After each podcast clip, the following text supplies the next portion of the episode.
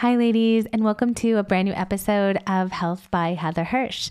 In today's show, which is extremely special, I interviewed Liz, a student of mine in my masterclass, because she has such a fascinating story that needs to be told. Liz was diagnosed with a high risk genetic mutation for breast cancer. And in this week's episode, we talk about her story.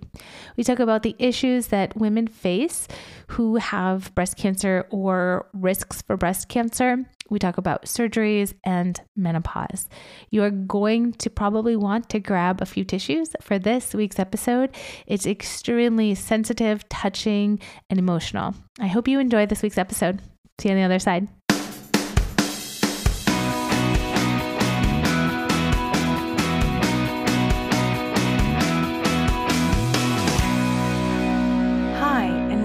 Health by Heather Hirsch, a podcast dedicated to uncovering many of the women's health issues many of us are wondering about, but few of us are talking about.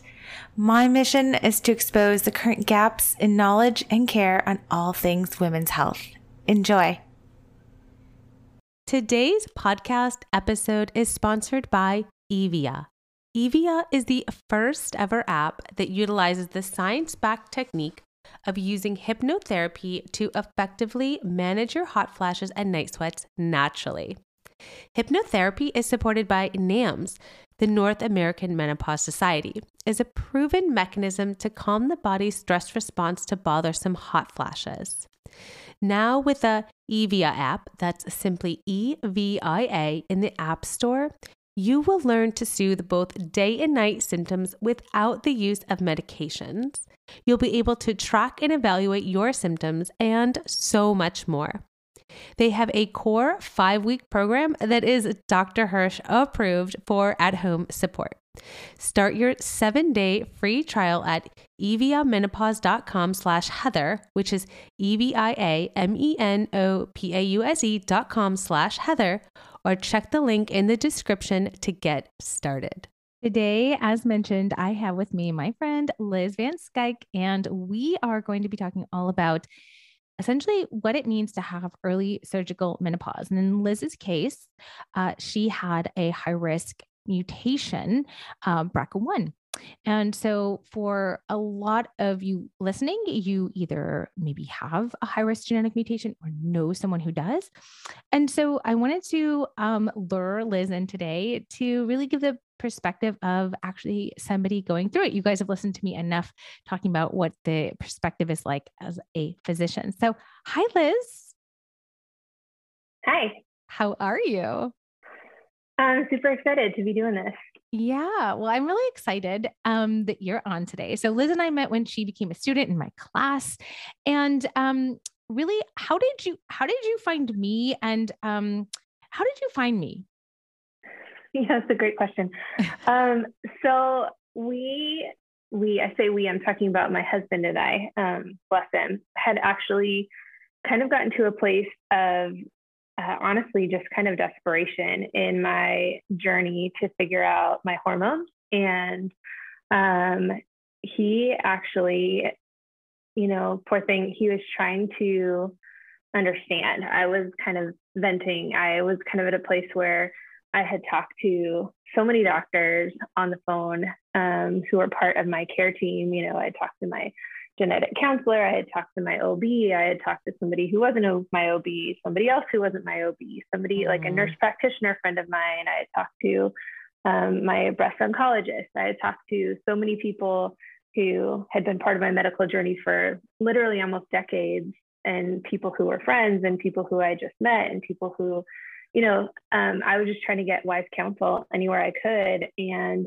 it was like nobody had an answer. And I was you know, we were sitting at this table I'm sitting at right now, and I was just crying to him, like, nobody knows what to do with me, and I don't, I don't know what to do, you know. Um, and he started searching on the internet, good old Google, and um, he somehow found you, I think, on Instagram. And he was like, "Hey, you got like check out this doctor." And he um, sent me your Instagram page, and I started kind of rifling through, and I was like, "Huh," you know, like maybe yeah. she knows what she's talking about and so i um you know, saw one of the posts about the master class and filled out the little form and we had a conversation, like probably literally where I'm sitting right now. And yeah. I just thought, oh my gosh, she actually cares and she sounds like she knows what she's talking about. And I, you know, sufficiently stalked you on the internet and um, realized like you had some pretty, you know, substantial credentials. You know, I, I, um, you know, I did my homework and felt like you mm-hmm. were trustworthy. And so I signed up and here I am. You know, it's so funny when I think about my like my social media journey. Like I kind of started, I think in 2018. And like I've met so many incredible people I never would have thought and, and really been able to help people.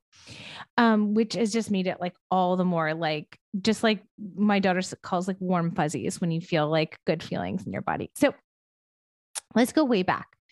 How did you find out that you had a BRCA mutation? Yeah, I, um, yeah, way back is right. So my mother um, died of ovarian cancer when I was super young. She was diagnosed when I was 10 and passed away after a really long battle when I was about 17. So she was only 47 when she died. And so um, I grew up, you know, being very like terrified. I didn't didn't want anything to do with cancer. If I was going to get cancer, I was I didn't want to know. I just wanted to like crawl in a hole and die quietly by myself was kind of what I decided.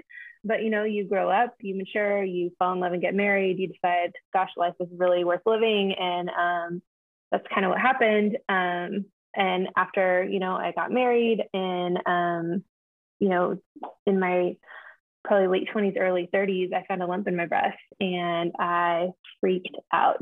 Um, I Rightfully went to the doctor. So I got it checked out. I, um, you know, it ended up being benign, but um, I went and saw a doctor, you know, and they kind of started me on the whole like regular checkup kind of kind of thing. But I had this one doctor, she was actually my GP at the time, but she she said, you know, tell me about your your family history. And I told her about my mom, and she said, well, what do you, you know, what about beyond that? And so I told her about, you know, um, well, my aunt had had breast cancer and survived. My grandmother had some female cancers and kind of told her a little bit more about my history. And I was kind of on the line at the time where they they wouldn't necessarily have they they could have gone either way in terms of genetic testing, but she kind of pushed it through anyway.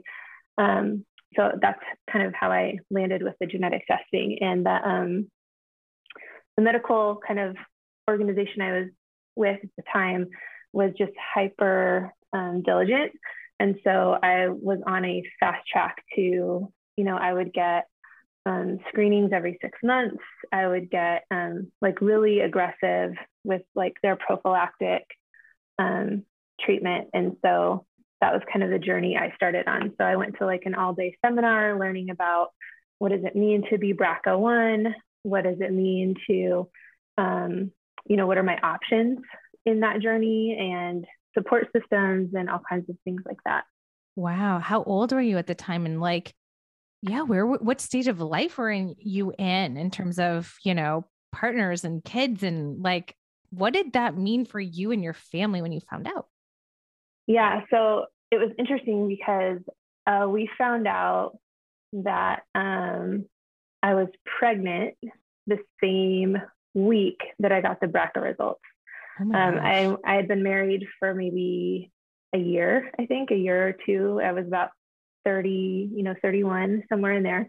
So um, it was definitely not the news we were looking for, you know, um, and definitely changed kind of our trajectory in terms of family planning and things like that. So, um, and it was also right around the time that Angelina Jolie's story broke in the news. Yeah. So we went from like not knowing anything about BRCA, like what, like this totally obscure, like genetic testing. Okay, you know, we didn't know anything about it. For us, it was a context of like babies. You know, you they offer you genetic testing when you're pregnant, especially when right. you're, um, you know, a geriatric pregnancy. Thanks, guys. But um, right they, here three uh, times. Yeah, thanks. That's so sweet. Yeah. Um, but uh, so it was all new. But then all of a sudden, it was out there in the media and everybody knew what it was. it it felt like to us. And everybody had an opinion, you know, like Melissa Etheridge had her like comeback article about like, you don't need to do all these surgeries. You should just eat right and have a personal chef. And, you know, and like on the other side, Angelina was like, I did all these surgeries and I did this. And so it was really overwhelming for us because yeah. it was like we had this new information and then everybody has an opinion. And yeah, it was just a lot. So yeah, it must feel like early Pandora's box. Just, mm-hmm. Yeah, for sure. Yeah. For sure. Um, you know, when I see patients with BRCA1 and BRCA2, oftentimes I'll see them actually, if I'm lucky, I'll get to see them actually before they decide surgeries. Um, and surgeries, meaning if they want mastectomies, if they're doing, you know, oophorectomies for um, risk reducing for ovarian cancer. Um, and typically with BRCA1, it's earlier. And um, with BRCA2, they sometimes will give patients a little bit more time, can be a little bit patient dependent, but and I just like to give people a moment to like grieve, like just whatever it is, whether it's some of my patients are like, I don't even want to have kids anymore. I just like, I, I don't want to my, I don't want to take my organs out. And so what was that like for you? Or like, what do you see a lot of people in the community sort of wish they had space to talk about freely? God, that's a good question. It's um, it's really he- heavy. Um, and I remember vividly and i think my husband would say the same thing you know like i had mentioned the um, our medical provider had a day long seminar that they offered where it was literally for BRCA patients that in it, you know, no matter what stage of their life that they were in or their stage of finding out their status. Um, and they had like panel after panel after panel of, you know, um, like for mastectomies, for hysterectomies for, you know, if you want to treat with, you know, um, any way that you would want to treat this news, they had like a panel available for talking through that. But it was super sobering because we walked in this room and I was probably one of the younger people in the room. And there were women there, you know, who had lost their hair because they were in the middle of chemo with headscarves on. And I saw my breast oncologist up on the stage. I saw, you know, it was like it was just really sobering to think like, okay, there are people in this room actively fighting cancer, and it's not just, hey, you have this gene that's never going to materialize into anything real. You know, it's like I'm sitting next to people two seats away who have this gene and it has materialized into cancer. And so it was very, very sobering. Um, and then also they they had a clinic where you know we went to the offices and we were in a revolving door, so they had multiple patients. And then they had the different doctors, the specialists come into the room. So we sat in the same room. So then the doctors went door to door, you know, so it was like, this doctor is going to talk to you about prophylactic mastectomy, and this doctor is going to talk to you about prophylactic oophorectomy and hysterectomy, and this doctor is going to talk to you about if you want to take tamoxifen, and this doctor is going to talk to you about oh, this. Oh and so it was so it was so much, and so um, I think, you know, and I'm in so many different Facebook groups and Instagram pages of women that, you know, are, it's, you know, basically support groups. And it's like, there's, uh, you know, once a week, it seems like there's somebody pops in that's like, I just got this news. I just got this, you know, I don't want to call it a diagnosis, but, you know, I just found out yeah. this status and yeah. um, they're so overwhelmed. And the amount of women that, you know, pop in to say, it's okay, take it one day at a time. Because I think there's this urgency to like, I have to yeah. figure out what I'm going to do, you know, because yeah. in some ways it feels like a death sentence, yeah. you know, but um, I, I can just say that like the relief I have on the other side of it is so freeing. And I think I, I don't, I didn't have that before, um, before I did all the surgeries that I've done, yeah. um, because it was every six months I was going to get, you know, uh, a mammogram or an ultrasound and it was like sitting in that room just waiting for the bad news you know and just the amount of anxiety that i had every single time i was in mm-hmm. there because it was like you're just expecting the worst you know and it was over it was overwhelming. And it so, is like a full-time job. Oh i would get a certified letter in the mail if i missed a screening you know, from my provider. Like they were that serious, which I appreciate, you know, yeah. but at the same time, it was like probably adds to that layer of uh, the urgency or the you know make a decision. Do you want to take your breasts off? Do you want to take tamoxifen? Do you want to be in menopause? You've done having kids? I can't imagine. I can. I mean i'm on the provider side i certainly see it but that's why i wanted you on because i wanted to yeah. It's so overwhelming and even the surgeries themselves are so overwhelming to think about. And to be on the other side of it you know i was terrified before having my mastectomy and now on the other side i'm like is it great? Is it the choice that i would want for myself? Like no you know it would be great to have not had this had to had this had to have to make this choice. But like on this side of it like i'm thrilled. I'm thrilled that i have had the opportunity you know it's like i used to people would tell me all the time, "Oh my gosh, you're so brave for doing that." And I'm like, "God, I don't feel brave. Like that that decision was completely made out of fear. You know what I mean? Like I didn't feel like there was any bravery involved. You know what I mean?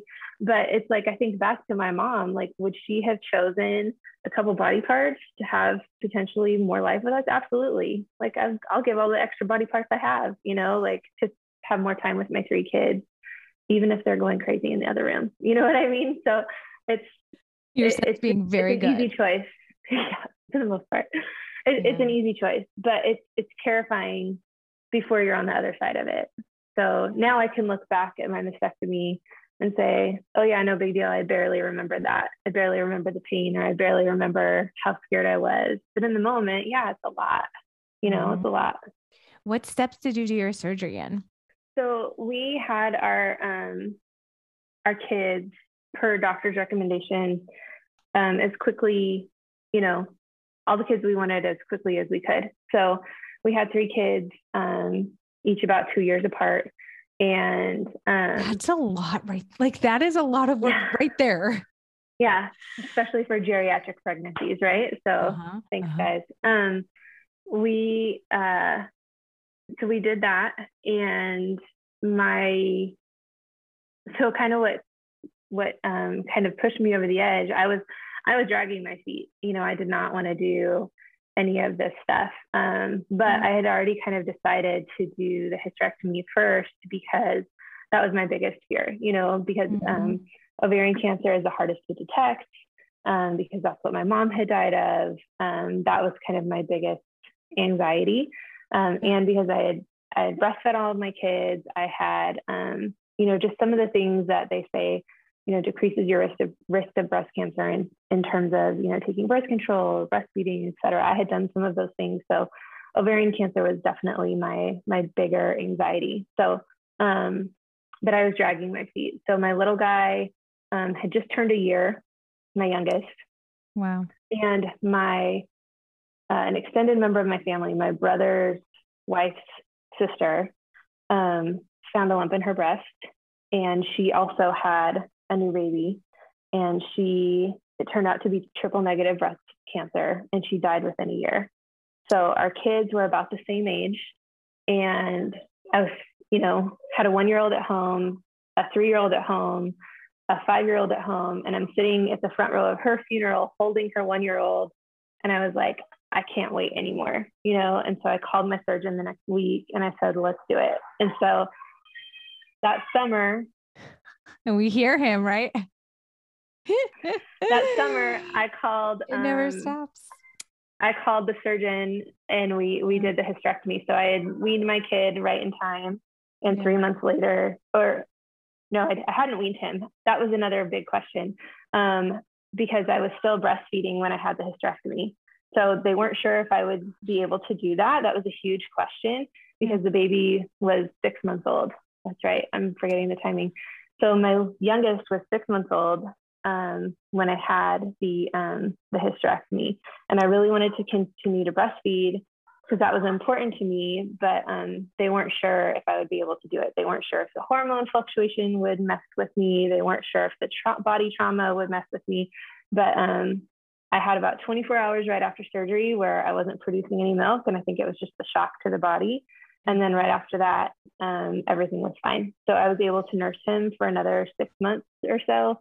And then I weaned him right in time. Um, he was like a year and a half and um, weaned him for three months.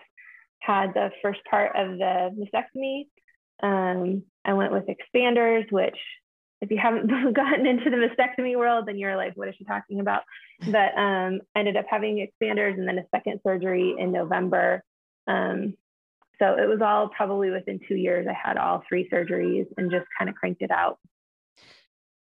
You are so brave. Honestly, out of fear, out of um, necessity, or out of instincts for survival, even if it's for your babies, probably like you are so, you're so, so brave. Um, and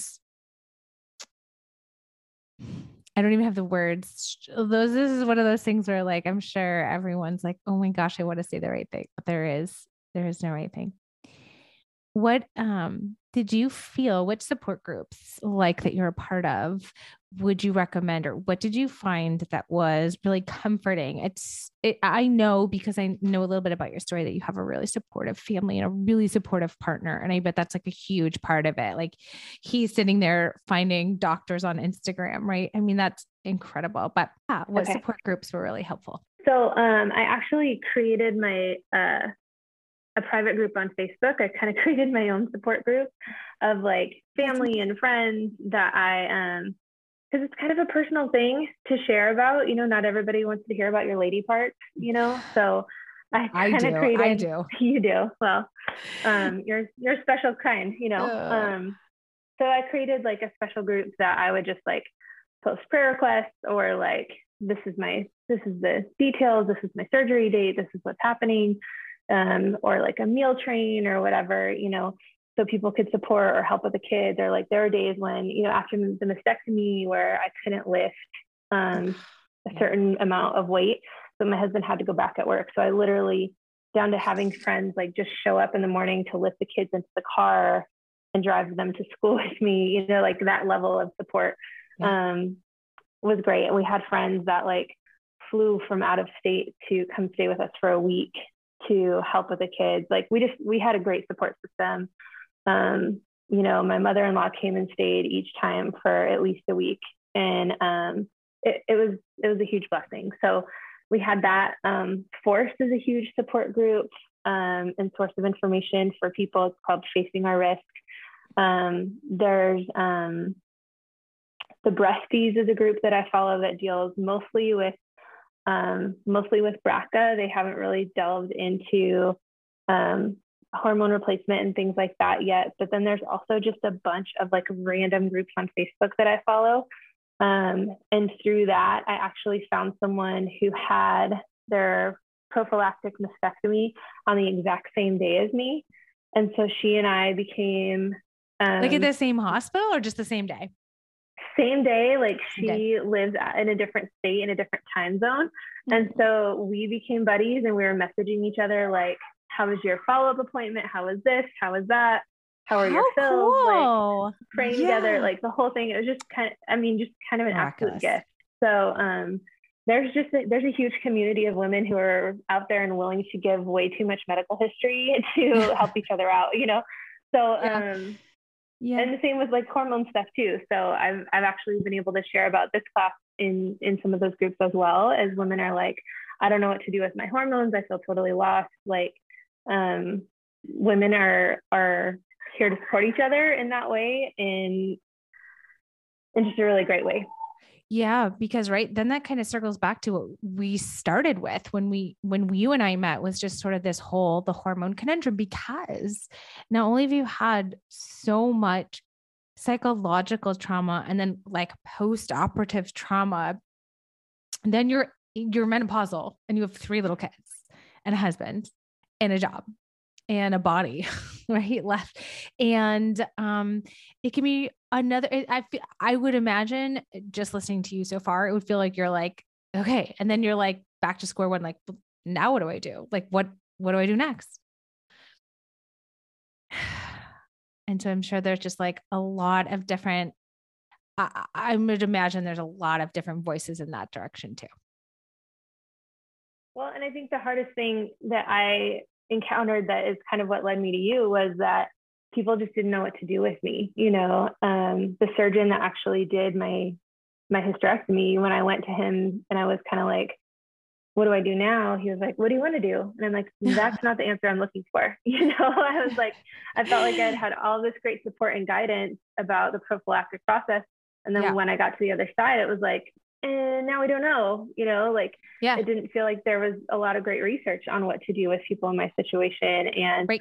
my, you know, my OB who had walked through having all the babies and doing all this stuff was like so terrified to give me hormones because he didn't want to give me breast cancer. And I had, right. you know, my breast oncologist who was like, yeah, you should totally take hormones, but I don't want to put it in writing because that feels crazy, you know? And so mm-hmm. it was like I was getting different advice and conflicting advice from everybody. And then in the midst of it, I just had like personally a really complicated situation where it was like the patches weren't working for me because I have incredibly sensitive skin and like I couldn't take oral estrogen for, you know, for other medical reasons. And I had this other kind of estrogen wasn't working for me for this reason. And I wasn't absorbing this kind. And it was like, holy yeah. smokes, what do I do? You know, and nobody knew yeah. what to do. Yeah. And it was just really I just felt stuck. And so to have somebody to help me was just kind of like honestly an answer to prayer in a way that I just never felt like I was going to have hope with this. I felt totally, totally like I'm going to be a crazy person that yells at her kids for the rest of my life. And um, no, I feel like I have such a clear, like I have a clear plan and I know what I'm doing and I feel confident in it. And yeah, that's that is such an incredible gift. Like what you know, Heather, when you're like, "Do you want to do a podcast?" I'm like, "Yes." Anything else? Like you, you know, like whatever you want, I'm in because it's just I'm just so grateful.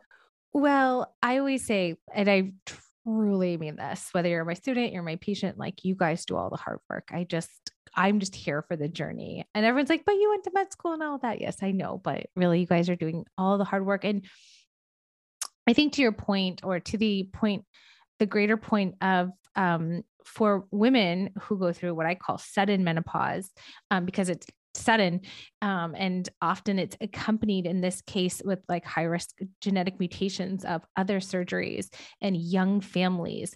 And then once you get through all the surgeries, and then you're like, oh, wait, like I'm menopausal, right? Then you have these whole other um you know thought process to go through of like hormone therapy yes or no did you have cancer yes or no you know did you have mastectomy yes or like there's all these decision trees and i think really that while I don't want to say there's one right or wrong answer.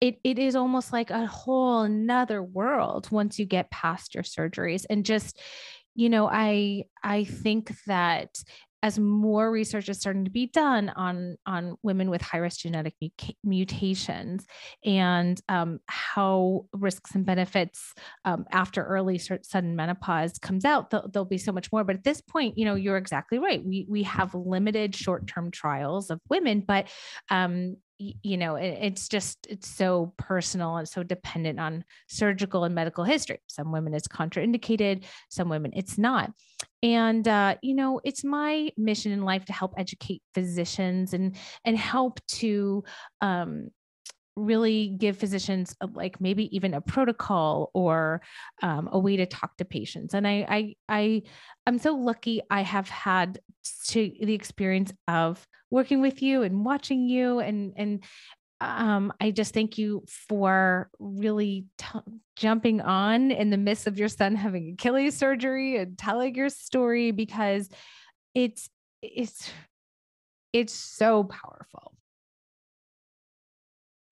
I know like, we're both like in tears or like, ah, you know, it's a lot. I'm like beyond happy to do it. It's, I feel like, you know, what I've gone through, it's like, it's, it's definitely worth it for, for my own life, you know, and my own longevity and my family and stuff like that. But it's like, if, if we don't, if I can't share it and if it doesn't, you know, it's, it's, I know that it's more powerful if I'm able to share it and if I'm able to, um, share it with other people and help them along in their journey. And and why wouldn't i want to do that? You know it's not like it's not like it i get a treat for keeping it to myself. You know it's like it's it's a rough battle and it's it's terrifying. And i think to know that there's there's other people on the other side to say like i made it and i'm okay and i'm so glad for my decision you know then it's all all the better. So. Yeah. Before I let you go, what piece of advice would you give for someone who is newly diagnosed? And I know you had already kind of said take it one day at a time, but after they take it one day at a time, like, you know, what's your next piece of advice? Um, I would say just being willing to advocate for yourself. You know, it's um, it's it's so overwhelming, and um, you know, I think back to us sitting in those those seminars and just wow. you know looking around the room and just being so overwhelmed, and it's you know like yes, absolutely take one day at a time, but like you know not being not being afraid to ask all the questions and not being able not being afraid to get all the information that you want and yep. and um and find it you know because if had i not done that had i just said oh i guess this is my only option for estrogen and i'm going to be a crazy person with patches that blister your skin for the rest of your life you know it's like i just i just feel like there's more out there and i think you you can have I, I was not happy to settle with a life that wasn't as close to normal, normal. as possible. And I feel like you can yeah you can do yeah. a lot better than yeah. you think yeah. you can you know is it perfect no you know like my hair's thin i've gained weight like you know there's still stuff that i'm working out but man do i feel so much better than i did a year ago absolutely six months ago absolutely you know like there's um there's more to life and you can you can have it you just you know don't be afraid to fight for it and yeah. You, know, you, I feel like you've done so much after the surgeries and all of that stuff. It's like you do so much to fight for life. Like, don't be afraid to fight for that quality of life too. You know, that's way more articulate than all the jumbling I said right before that. So I think that's so beautiful. I do think that um especially even amongst the most brilliant doctors. Sometimes we get wrong quality of life and only each person only each woman can decide quality of life. Um, but i think you're totally right. You know after you go through all that stuff don't settle just for you know feeling just not feeling like yourself. And i think that as we create this army of women, whether it's, you know, women going through natural menopause and wanting hormone therapy or the high risk, you know, breast cancer patients or breast cancer survivors sorry, or high risk um, mutations without cancer. I think like as the as women in society are starting to demand more of this information, um, it's going to reflect in the medical community that quality of life and decision making trees and just kind of taking a deep breath and letting our patients decide, you know, without a, a sense of urgency. I know it's hard because, right, you you had your moment where you're like now is the time. But i think that the life does give us this moment where we can have a sense of clarity when it's under so much pressure. I can imagine it's that much harder. Yeah absolutely. It's a ton and we're just, i'm just grateful for people like you that are willing to invest and share their knowledge and um, make a difference. So well, thank you so much for c- coming on and really, really sharing your story and giving other women hope and um, bringing this topic out more. So, thank you guys so much. And thank you, Liz. Thank you. Happy to do it. Happy to be here. All right, guys, I will see you guys next week for a brand new video. If you like this episode, please give it a few stars or a review or share it with your friends or share it to social media and say a quick, quick, and let's say a collective quick thank you to Liz. And I'll see you next week for a brand new episode. Bye, everyone. If I haven't already done so, thank you, thank you from the bottom of my heart for listening to my show. Consider subscribing so you never miss an episode. Also, if you love the show, your stars or a quick review could really help other women who are searching for information on menopause and midlife around the globe find this show. If you want to work with me, consider the Reclaiming Menopause Masterclass. The link for that is in the description to this show. Thank you again from the bottom of my heart for all your support, and I'll see you next week for a brand new episode episode.